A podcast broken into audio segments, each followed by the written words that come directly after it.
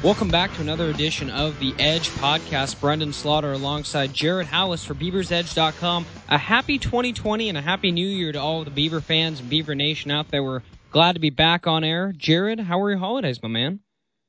Very good. Kind of happy that it's all over and we can start focusing on uh, the new year now. And obviously, got a lot of things that I'm looking to do and, and hoping to accomplish in the new year. But overall, I mean, the holidays are great.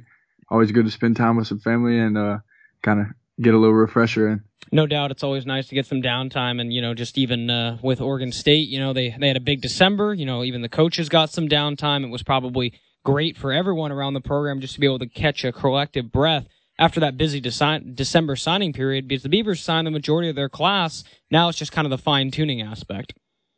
Mm-hmm. Yep, signed everybody but one player.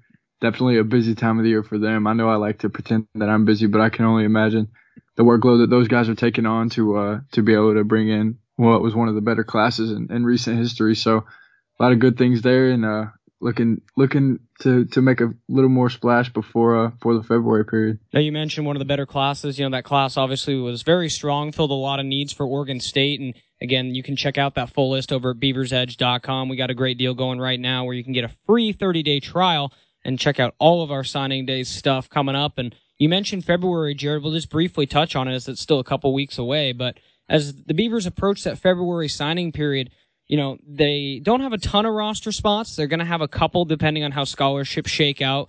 You know, we've talked about the fact they're probably going to maybe go after an offensive lineman. They could still potentially look for a defensive tackle, maybe. What do you think maybe would be the position of need the Beavers would look for uh, in that late signing period?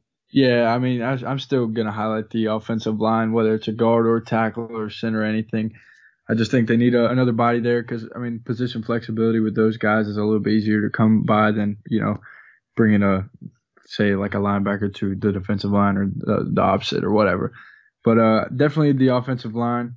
Got a couple targets that uh, have have lined up some visits, so it's uh, it's going to get interesting here within the next couple weeks. And I think the coaches both or all the coaches know that uh that offensive line is, is the place that they need to be targeting for this yeah. next period. No, you mentioned it right there, and we've even seen that from some of the Beavers Edge subscribers that you know the offensive line is kind of an area that everyone's a little you know timid about. The Beavers were able to get a couple good guys, and they also got Corbin Sorensen, the Portland State graduate transfer. But I think a couple more bodies in that room would make uh, Jim Michalczik and company a lot more comfortable heading into the 2020 season. Would you agree? Yeah, absolutely. They got a they got a really really good player that I think is actually going to be uh, incredible in Corvallis and, and Cooper Darling in the first period. So they have to be really excited about him. I know that all the fans are super excited to see what he can do. Grown a lot since since uh, high school and just a really big physical guy. So that addition was was great, and uh, I think they'll definitely make another good addition or two before uh, before things are signed in February. Now you mentioned Cooper Darling, obviously a really great kid and a really great uh, future prospect, but I also like uh, Taliese Fuaga from that class too, just based on his sheer size. Jared, you got to figure, you know, it won't be very long before he gets on campus and starts competing for one of those jobs. Yeah, absolutely. I mean, like we said in the last podcast, both of those kids are just massive. Yep.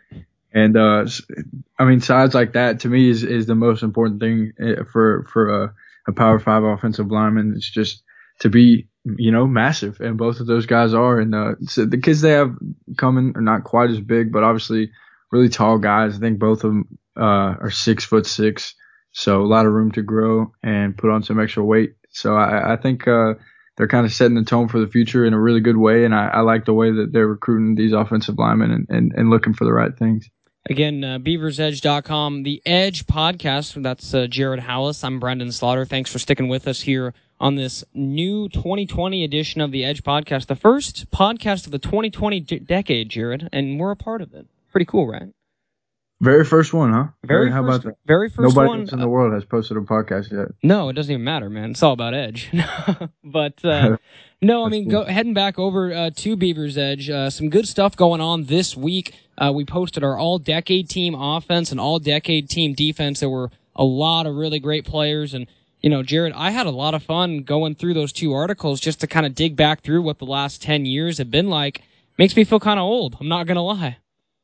yeah, I mean, 2020 is here. I never thought we're closer to 2050 than we are to, uh, to like 1990 or something like that. So that alone to me is, is just crazy to think about. And, uh, you know, we're, get, we're getting up there, man. Yeah, no, I mean time time has a tendency to fly, and as I'm writing, you know, Stephen Paea, Sean Mannion, Brandin Cooks, I was like, you know, it wasn't it didn't seem like all that long ago that you know Oregon State was having really good success. And Absolutely. and you know it, that's when you look at it, it really wasn't that long ago. They had a bad stretch, obviously, and it's been a really cu- a rough you know couple years. But for the decade as a whole, there's still been some talent that came through here. And you know, I mean, at the end of the day, that's inspirational to all these kids because Jonathan Smith's you know message uh, above all else is that it's been done in Corvallis and it can be done again in terms of winning and success.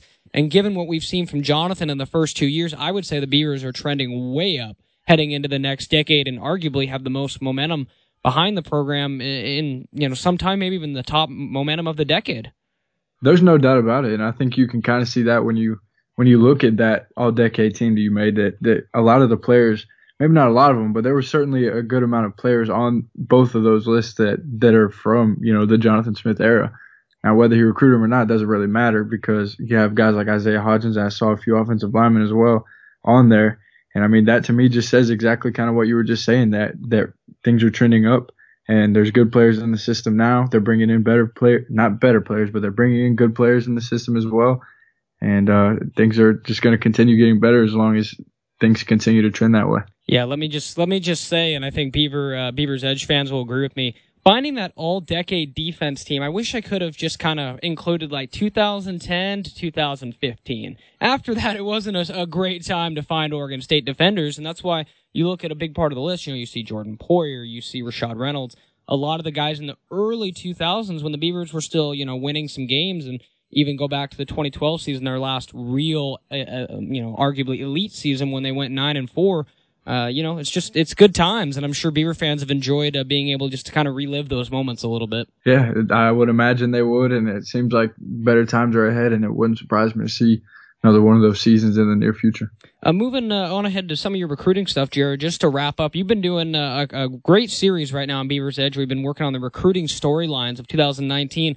Why don't you kind of mm-hmm. just give us a brief uh, snippet of what's going on over there, and maybe entice some of these listeners to go check it out?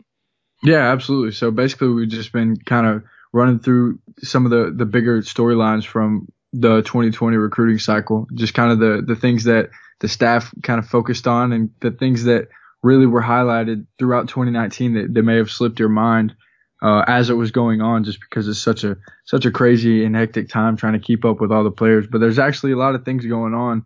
So uh, we kind of try to to wrap all that into what we've turned into three stories. We've got number three and number two up right now. Number three was keeping talent in the state. So obviously with the additions of John Miller and Junior Walling, both of those kids uh, being from Oregon, big deal to keep those kind of kids in the state. Two really promising prospects at linebacker and also made quite made made quite a good bit of noise on the offensive side of the ball as well uh, throughout their high school career. So really good to keep those in-state players in the state and uh, playing playing for Oregon State here in the future. Number two was uh, the Golden State Pipeline, which is California for any of you who may not know that.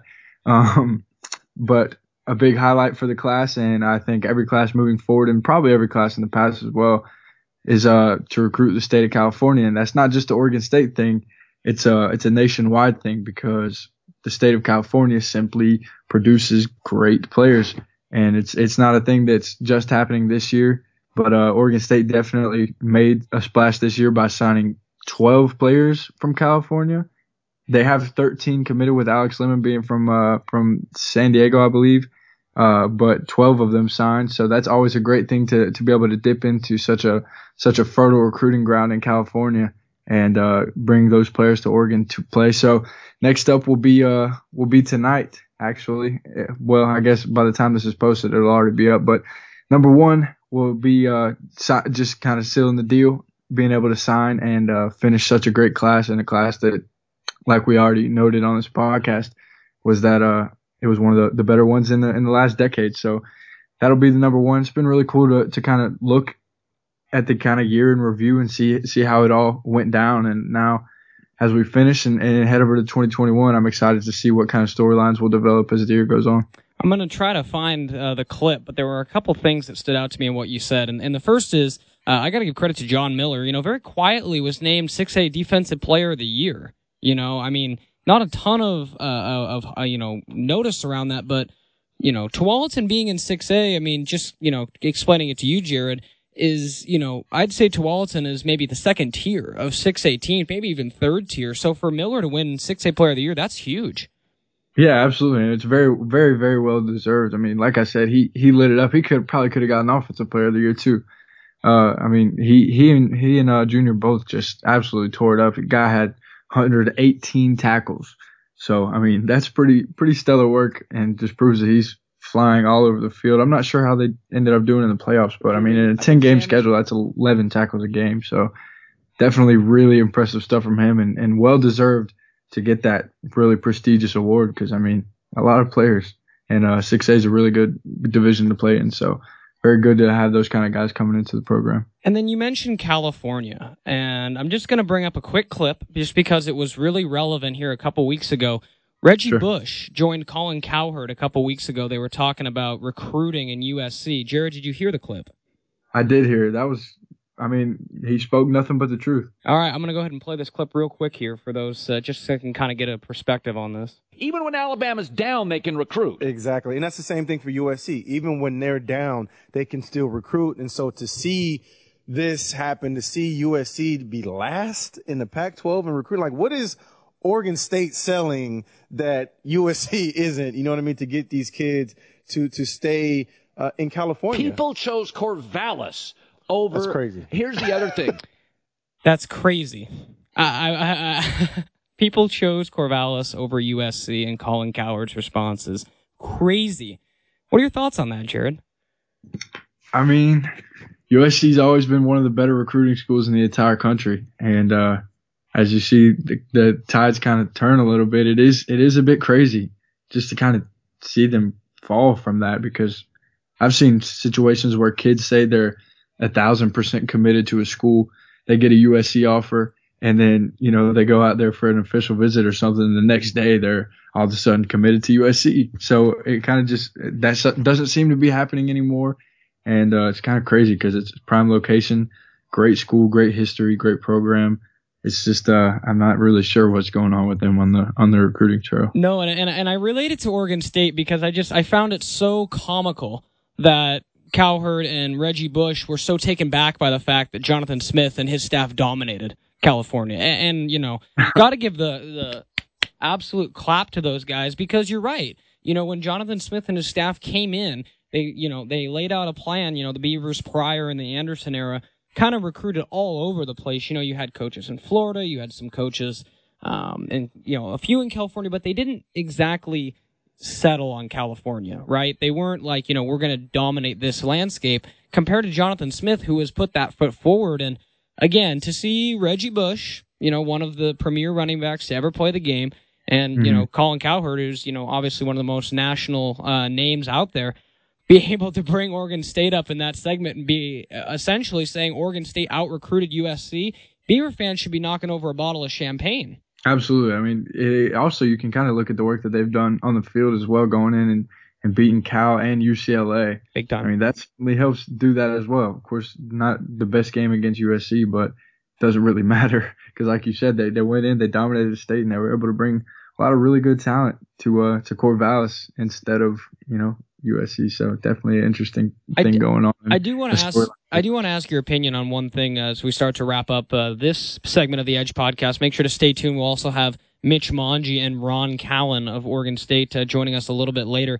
But Jared, just in your opinion, obviously not naming names or anything, do you believe that of the California kids that recruited, at least one of them committed to Oregon State because they won either at Cal or at UCLA? Do you believe that the Beavers winning either the game in Berkeley or the game in UCLA uh, guaranteed them at least one kid, one kid that was like, okay, that's going to be the the the final straw. Do you think that was that impactful? That's a great question, and there's a couple different ways you can look at it because you have to think as well. I mean, if that's the case, if, a kid does say, "I'll go to your school if you beat this school," then you also have to take into consideration that the same thing could happen if you lose a game. Sure. And obviously, uh, there's a lot of improvements going on on the field, but they still went five and seven, which is not where they want to be, not where anybody wants them to be. So for that reason, I would have to say no simply because I believe that if they were saying if you're going to win a game, I'll come, then they would be saying if you lose this game, I'm not going to come.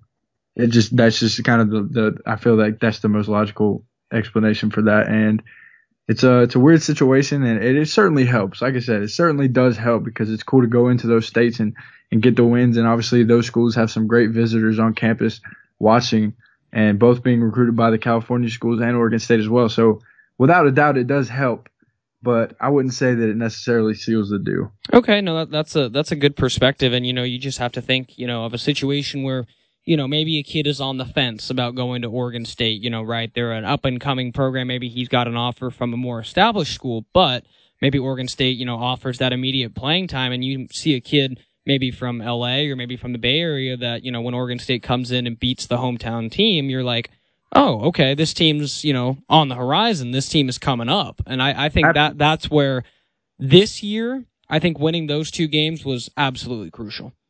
Yeah, no, like I said, it definitely it does have an effect, and it will certainly turn some heads if nothing else. But I'm not ready quite yet to say that it uh it's the the final straw in a in a kid's recruitment. No, no, most definitely. And uh, you know, Jared, uh, as we kind of wrap up the segment here, uh, what are your kind of uh, initial uh, or final thoughts heading into uh, February now? You know, we've got about a month before the last signing day. What are you looking for from Jonathan Smith over the next month? Obviously, you know, uh, looking in, you know, have, maybe have some visits and whatnot. What does the next month look like for Jonathan Smith and Co. on the recruiting side of things? Yeah, so they have uh they have some good visitors coming in on the offensive line, like we were talking about earlier. So definitely looks like they're targeting uh, the positions of need that they kind of didn't completely fill from the early period. So if there was anything that I was looking for, that would certainly be it. Just fill those positions of need and uh, get a good start building relationships for for 2021. Because uh, I mean, John Miller committed to Oregon State in December last year. Yep. So he was committed as a 2020 prospect by the time the 2019 class was signing. So obviously they don't have that yet, and it's not something that you need to have by any means at all. But definitely will want to get a start on that 2021 class and uh, continue targeting the the 2020 guys as well. So uh, make sure you stay tuned in on the site. We have some updates on the offensive linemen that we'll be visiting, and uh, as more things continue to develop, we will be the place to to find all the information. There it is, uh, Jared Halus, aka J Money, as I call him, always coming in with the uh, clutch impact and uh, clutch recruiting knowledge. Jared, I appreciate uh, you jumping on the podcast and uh, hope to uh, talk to you again soon. Absolutely, looking forward to it. Stay tuned. Coming up next, we'll have Mitch Monge and Ron Callan joining us here on the Edge podcast. That was Jared Halus. We'll be right back. Welcome back to the Edge podcast. Brenden Slaughter here, managing editor, just got done with the segment with Jared Halus, and now I'm joined by Mitch Monge, BeaversEdge.com writer, still down in Corvallis. Mitch, how's life down in Corvo? Well, it's going pretty good right now. You know, it could be a little bit better with the uh, Beavers won last night, but you know, it is what it is, I guess. Yeah, no. Uh, let's go ahead and talk a little bit about the men's and women's basketball teams before we go to Mitch Monge, our insider down there in Corvallis. Oregon State obviously dropped that game to Utah yesterday. Just what are your thoughts about that game? The Beavers, you know, Zach Reichle played well. Uh, Tres Tinkle right. tried to do what he could, but you know, to lose that game, Utah was not on, shouldn't have been on the same level as Beavers. Beavers should have won that game. Yeah, I think so too. The, the biggest thing is I've been high on Reichle most of the season. Really like what he can do. Obviously, his shooting has not been there, and one of those guys you you want to call him a three point specialist, but he's been so inconsistent most throughout most of the year. First half they were okay, I guess. I mean, Tres was really carrying them, and then as soon as he had no scoring in the second half, it was the the team just was looked deflated. They really need to get another consistent score on offense. Ethan Thompson has to be able to show up every single night. And again, I, I really want to see Wayne Tinkle get a lot more of the rotation going, especially would have liked to see it a little more in the non-conference schedule, but especially with these early slate games, really want to see guys like Gianni Hunt, um, Jarod Lucas, and others coming off the bench, Sean Miller Moore, another one, getting a little bit more of that extended run because this team has to be deep if they want to do well and try to reach the tournament. You know, you mentioned right there, and I really liked what Sean Miller Moore has brought to the table too. I think he's been right. very underrated this year. You know, as he's kind of getting his feet wet in Wayne Tinkle's system. But you know, mm. just to kind of step, take a step back, Mitch. Looking at that game, you know, I listened to Wayne Tinkle after the game, and we'll hear from Ron Callan on the women's basketball side uh, coming up here in the next segment. But listening to Wayne Tinkle last night in the post game, talking to Mike Parker, he was saying things like, our team has to be tougher, our team has to work harder. Why are we hearing that from a group that has a bunch of seniors? I mean, that's ludicrous to me. Yeah, you know, I think a lot of it's the mentality. I think that, and it's unfortunate to say, but I think the Beavers are complacent with mediocrity. I don't think that there's a whole lot of drive there to take that extra step to the next level. Um, I don't know if that starts with a head coach. Um, it might. Obviously, I'm not going to go out and say that we need to that Oregon State rather needs to fire Wayne Tinkle and to you know have success, but when you're relying on guys like the that are the two coaches' kids, you'd expect to have that really like the toughness. I guess the demeanor should really already be present in the team. I mean, why that has to be something that he's addressing now, especially at the start of the conference schedule. No, and, and the thing with the with the thing with me, Mitch, is you know as I've kind of looked through, you know, one of the more popular conversations on the damn board, and you can check that out at BeaversEdge.com. We got a free 30 day trial working right now. Uh, you can come in and join for free for 30 days. Head on over to BeaversEdge.com check that out. But one of the more interesting debates on the damn board has been Gary Payton Sr. versus Tres Tinkle in the sense that it's very likely Tres Tinkle will be in position to break Gary Payton's all-time scoring record. But the debate was there should be no contest of who's the better player, and I couldn't agree more. Gary Payton and Tres Tinkle are not even in the same stratosphere right now. You agree with me on that, Mitch? Yeah, and and it's unfortunate because I think that Gary Payton, obviously, you know, hands down one of the Oregon State's best basketball players. Uh, you know, set foot on the court, but at the same time, Tres is really talented, and you'd like to see him kind of be able to. And he doesn't really have that.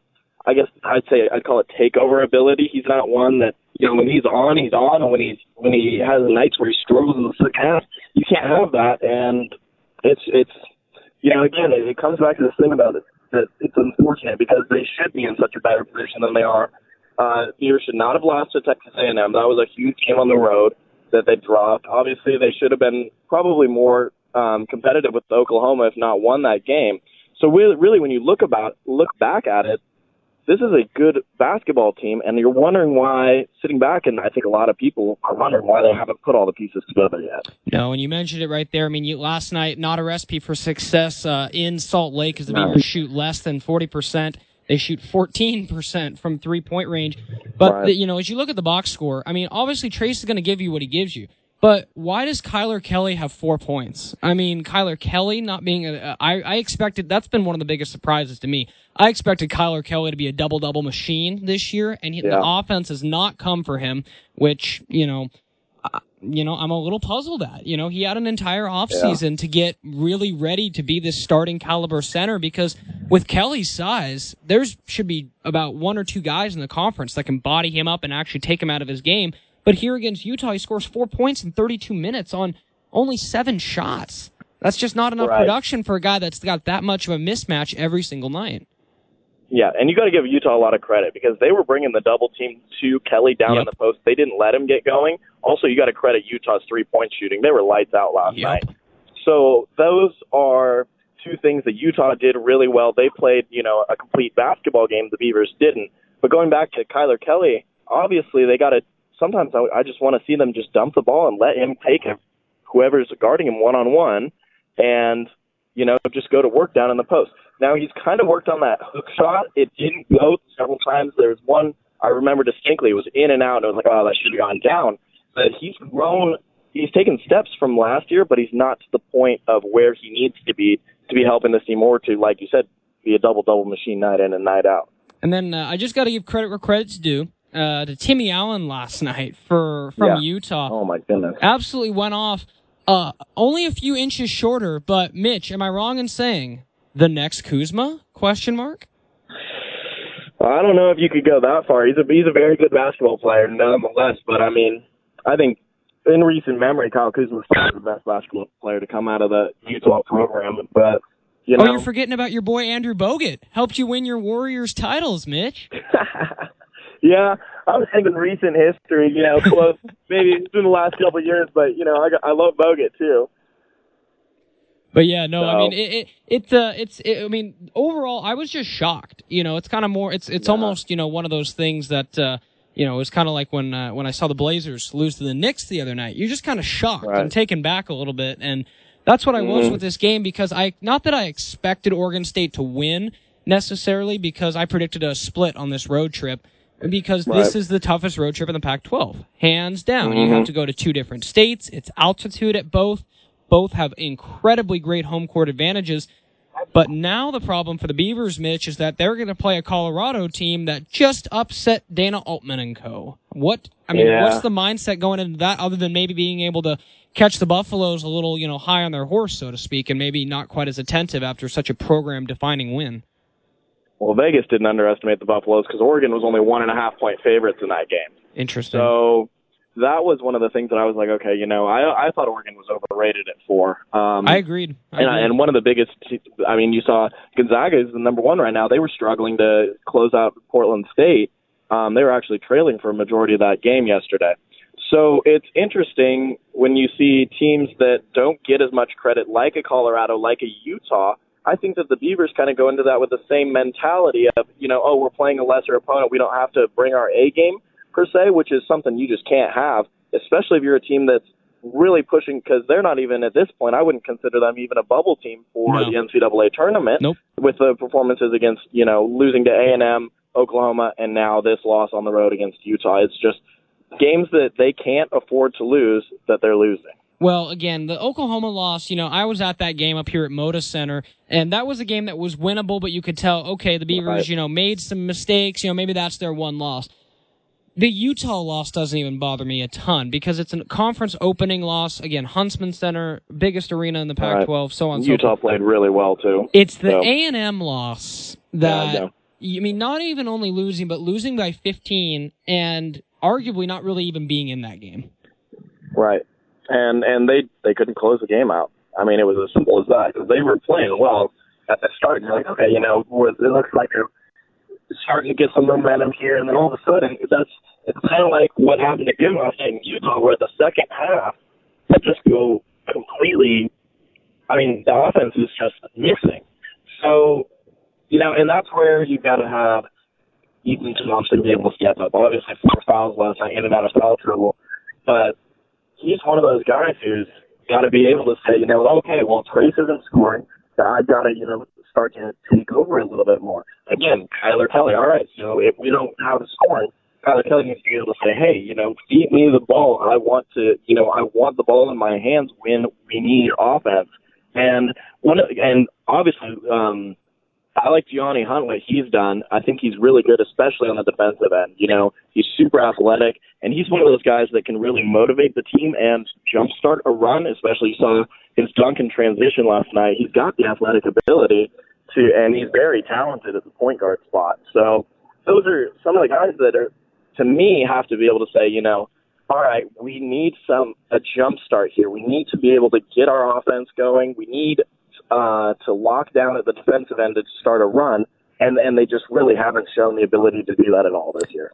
No, and, and uh, again, great points, Mitch. That's Mitch Monge, uh, BeaversEdge.com. Thanks for sticking with us here on the Edge podcast. I'm Brenden Slaughter, joined live in Corvallis from Mitch Monge. And we'll go ahead and wrap it up here, Mitch. Uh, Colorado, Sunday. You know, we mentioned it a little bit ago, the Buffs upsetting the Ducks. What does Oregon State have to do to stay in that game? And, you know, you can't look at it as an unwinnable game because Colorado's good and they, they're undoubtedly good. I looked at them this year and they ran through their non-conference pretty impressively. But at the same token, Oregon State still hasn't, in my opinion, played to their ability all year. So if they play that game, you know, I could see them, you know, keeping it close. Right. I think the the first key, well, I'm going to give you two: one offense, one defense. Offensively, the Beavers need to shoot the ball from deep more, and I don't even care if they're making it or not. They just need to get more three point shots up because they're a tenth or eleventh in the conference in in uh three point shooting. So it's not the fact that they don't have a high three point percentage as a team, it's the fact that they don't take as many shots as other teams. Even you look at Washington State, they don't have a huge percentage, but you know, they get the three ball up and then that offense can really put some points up on the scoreboard. So that's obviously what I think they have to do offensively. Defensively, I think it's pretty simple. You got to stop McKinley Wright. He's the heart and soul of that team. He's the one who, when he's on, Colorado's on, and last night he had a really good game against Oregon, and that's one of the reasons that they were able to squeak out the upset. I love your defensive thing there, Mitch. And just last thing for me, just because it kind of you reminded me a little bit when uh, you mentioned it, but one of the biggest things that I that we've seen for several years now, it's been that Wayne Tinkle has not had a good offense. You know, Wayne Right. Tinkle's had a very good defense. He's a great defensive coach. And I thought this last off season when the or when the Beavers, Blazers, Beavers, excuse me, uh, moved um, Greg Gottlieb from a coaching role to more of an administration role, and then moved a new, uh, uh, another coach in to kind of take that offensive, maybe a little bit more of the offensive um, schemes. I thought it would maybe make a mm-hmm. difference. We haven't seen anything different. It's the same Oregon State offense we've seen for ever since Right. Wayne Tinkle's been here. And to be honest, Or lack of an offense. yeah, and you mentioned it, Mitch. I mean, I think Wayne and company need to, you know, take a page out of the Warrior, the former Warriors book and just start shooting more threes. I mean, that is where basketball is going. Is you know the three point shot, and the Beavers have shooters. They have shooters and guys Sean that can, Miller, Jarod Lucas, those guys need to get shots up. And- they, when they get hot, they get going. And you know, we talked in, in the preseason. I remember you talking about it too. The Beavers talked about wanting to get out and run more. We haven't seen that.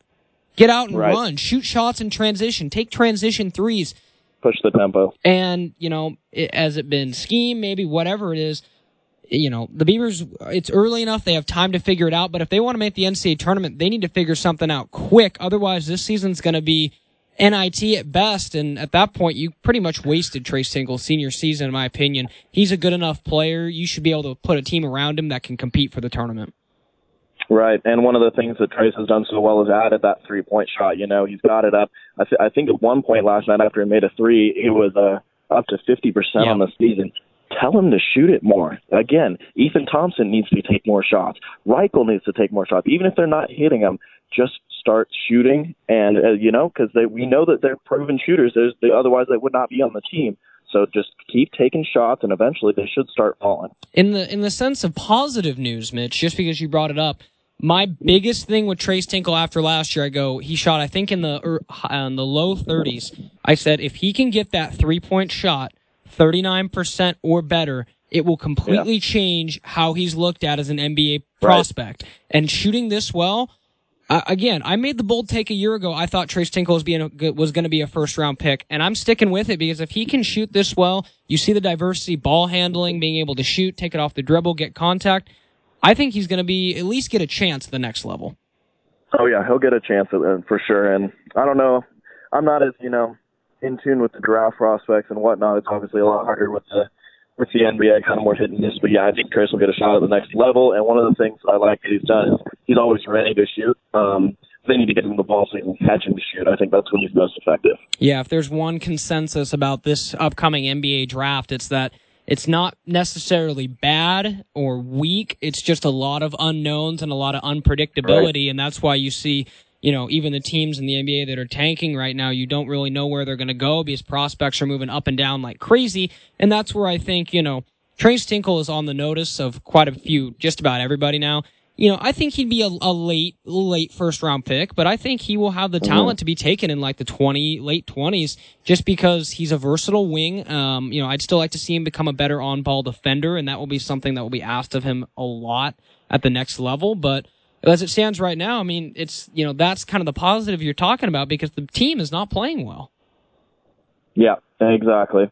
And and again, you got to go back to how you know your stars and Ethan Thompson, and as well as Tinkle. I mean, they just got to be able to dominate the ball game, and we haven't seen it this year. So that's one of the things that's kind of holding me back on the Tres Tinkle draft stock train. But other Fair than enough, that, yeah. I think they're I think that you know very talented player, and I'd like to see what he can do at the next level. Again, Oregon State uh, back in action on Sunday. They play Colorado at 3 p.m. You can catch that game on ESPNU. You can also catch it uh, right here on 1190 KEX as well. Uh, Mitch, thanks for joining us here on the Beaver's Edge podcast. Always appreciate it. Money Mitch, as I call him, uh, coming in in the clutch with the Corvallis input. Appreciate uh, you jumping on and uh, look forward to doing it again sometime soon, Mitch. Yep, no problem. I'm about to go see the movie Uncut Gems, so I'll let you know how good it is. Appreciate it. Uh, that's Mitch Monge. We'll be right back with Ron Callan here on the Beaver's Edge podcast.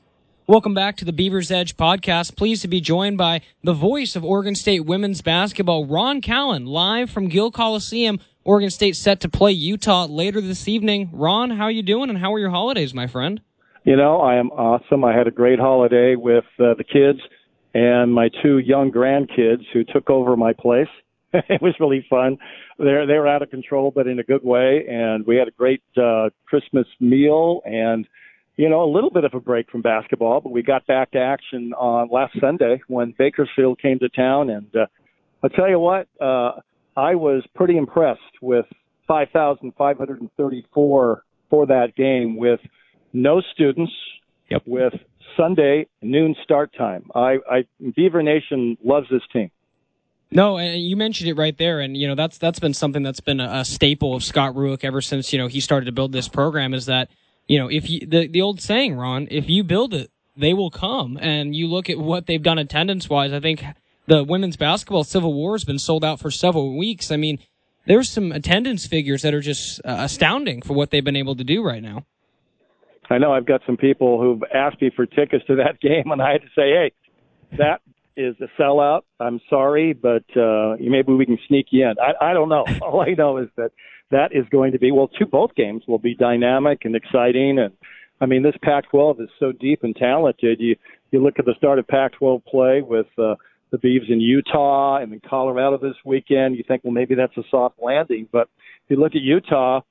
There's a kid who's a freshman from Gig Harbor, Brynna Maxwell. She has 34 three pointers. She's shooting in the mid 40s and uh, they're going to have to slow her down tonight because if she gets going, uh, she can help Utah. I mean, Lynne Roberts 0 and 6 lifetime against Oregon State, and so you know they want to win this one bad. No, and I remember Utah has played Oregon State very, very tough. Lynne Roberts, you know, obviously one of the most respected coaches that I have in the Pac-12. I love what she's done with that program.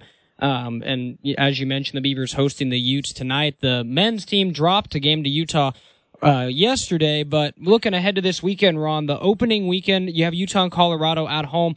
Obviously, you know, Oregon State doesn't get a ranked opponent until they play Arizona next week as they're the number three team in the land.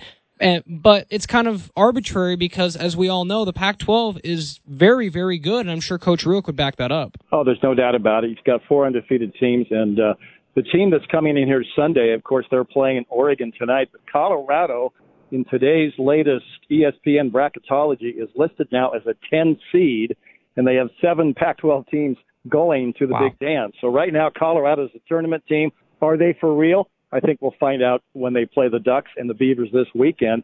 You think about this Pac-12 uh, schedule, you know, it does favor UCLA because they don't have to come to Oregon this year. Definitely. And so that helps them out. But hey, you know, every game you got to take it one at a time. The old cliche goes, and uh, I think Scott's got a team that, even though he's got a couple of freshmen on this team, they're mature, they're focused, and they're pretty dynamic. They've got so much talent.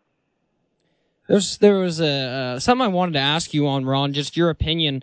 Uh, I believe it was last week, an ESPN article wrote that kind of broke down the top teams, and several of the ESPN analysts. The headline was why Oregon State should be number one and not UConn, and you had Charlie Creme and a few others that advocated that Oregon State could very well be have a very strong case, maybe even the best case to be the number one team in the land. Ron, you've seen this team better than anybody this year. In your opinion, are, is that something that's deserving, and would you say that they are? You know, I would say it's early. Is what I would say. Fair enough. I think they've got the I think they've got the potential. Sure, why not? I mean, uh, they they've had a, a tougher schedule than normal. They had to prepare for a WNIT, which they won, beating two top 20 teams there. They go to Miami, knock off uh, the University of Miami over the Thanksgiving weekend, which has a uh, a post that will be a first round WNBA draft choice. And uh, then they got off to a horrible start on Maui against BYU, scored just four points in the first quarter. The, the officials were frustrating Coach Rueck and the players. Yep. Scott ended up with a technical foul.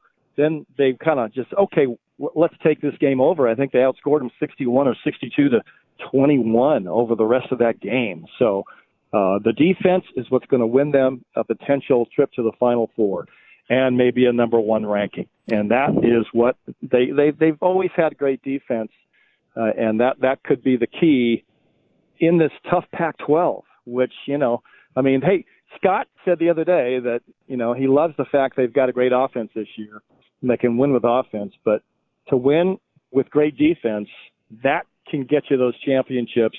That can get you deep in the tournament uh, with your disciplined and focused, and you play that shutdown defense like they did against Hawaii at home recently when they held them what the 32 points. Oh, you mentioned it there, and Scott Rueck. One of the things that I've always had, you know, had the pleasure of covering him, covering him uh, for multiple outlets for several years, and there was one statistic I know that he holds higher than any other, and that's field goal percentage defense. And he wants to see that number be in the top five every single year. And I think the Beavers are roughly in the top 15. I think they're like 11th or 12th right now in field goal percentage defense, maybe a little bit higher. Um, but that's a number that he always prides himself on. And for the Beavers to have the offense combined with that, that's why we've seen such an elite team. The two players I want to ask you about, Ron, could you have expected this kind of a start from Taylor Jones and what she's brought to the table as a true freshman? Well, you know, I think Kennedy Brown came in with more hype because of the McDonald's All America label. But uh, Taylor's made such a great adjustment. You know, she had some injury issues in high school. She's come out strong. Thing I like about her, she gets that basketball and she doesn't bring it down. She just keeps it up high and puts it up off the glass and good so many times. Plus, she's a good shot blocker, averaging six uh, block shots. You know, so far this season, the Beavers have blocked 74 shots to 21 for their opponents. And, you know, that's Kennedy Brown, that's Mikayla, and that is, of course, Taylor Jones. I like Taylor's play. I like her attitude. She's tough. And there was a play in the Bakersfield game. I don't know if you saw the game, but, uh, you know, it looked like, you know, the Bakersfield was maybe out hustling them, but she got the ball deep inside against Vanessa Austin, who's six four, uh, just a real tough player inside, and she backed herself in, dribbled a couple of times, put it off the glass, and then had the fist pump with yeah, and maybe an expletive that we can't say on the radio. but you know, she was playing tough, Right. And, and you know, that's what you want to see. You don't want to see players being intimidated. You want them to be the intimidators, and I think Taylor Jones. I mean, she's only played 12 college games, Brenden. You know. No, I mean you mentioned it there with Taylor Jones, and the other thing that I uh, that I really like, you like that you mentioned that toughness, Ron. Do you think that uh, that tuck that that toughness comes from being Texas tough? Maybe, you know, I mean, hey, te- Texas, you know, I'm just talked to her about football down there, you know, Yeah. and how big football is and physical and the big crowd. So she's not intimidated by anything. It'll be interesting to see how she handles the Pac 12, though. I mean, I talked to Mikayla Pivec about it 30 minutes ago. This will be her 60th Pac 12 game, counting tournament games tonight. So if you ask anybody about what's the Pac 12 like, Mikayla's got the answers, and she says, man, oh man.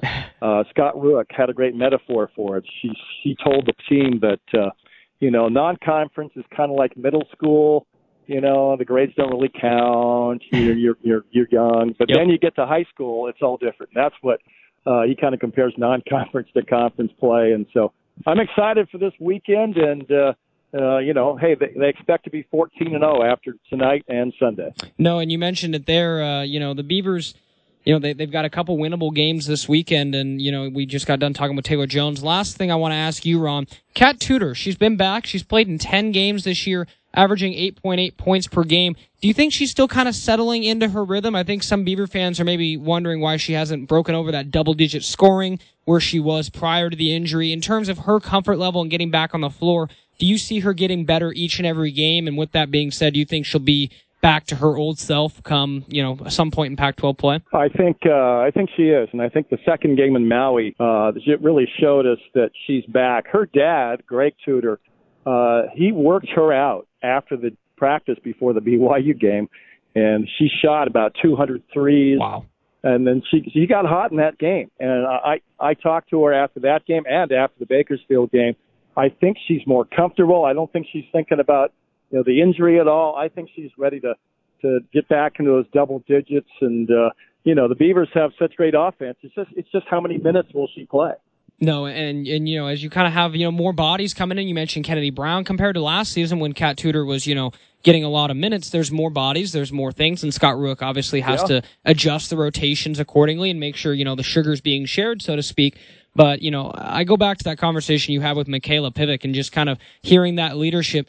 Ron, it's crazy to think that you know it just seems like just yesterday Mikayla Pivec was just a freshman. Time has a sense of flying, doesn't it? Oh man, it does. And uh, you know it's great to see the new kids come in. It's sad to see ones like Mikayla Yeah. End up uh, moving on, and she definitely, you know, she, I mean, she's projected first round WNBA in just about every poll I've seen, just because she's the most versatile Beaver player ever. Yep. In the top ten in rebounding, assists, and scoring. Uh, the only player to ever do that in all three categories at Oregon State. I mean, she's a special talent, and we knew she was a special talent coming in from Lynnwood, and you know she's lived up to just about every expectation, leadership wise, being a role model on and off the court. Mikayla, obviously, just a great person, one of my favorite players on that team. Ron, we appreciate you jumping on and uh, have yourself a good call tonight and this weekend, and look forward to having you join the Beaver's Edge podcast sometime soon. Anytime, Mr. Slaughter. Appreciate your time. Thank you very much. That's Ron Callan. We'll be right back here on the Beaver's Edge podcast. Welcoming you back into the Beaver's Edge podcast. A big thanks to our guest today. We had Jared Halus in the first segment talking about recruiting and everything that's going on at Beaver's Edge. Then we switched over to Mitch Monge live from Corvallis as he recapped Oregon State men's basketball team, what's going on with Wayne Tinkle's squad as they start conference play. And then a big shout out to the voice of the Oregon State women's basketball team, Ron Callan, for jumping on as well and talking Oregon State women's basketball. That's going to wrap it up for this edition of the Edge podcast. It's a happy new year to everyone out there as we record this podcast just prior to the start of the weekend. We want to thank everyone for listening here on the Edge podcast and remind you to head on over to beaversedge.com. We got a free 30 day trial. That's the best way to get involved and get on the damn board, get the exclusive recruiting news and the exclusive insight on Oregon State athletics. You don't want to miss it. So for Jared Halus, Mitch Monge, and Ron Callan, this is Brenden Slaughter signing off on this edition of the Edge podcast. Have a happy start to 2020, Beaver Nation.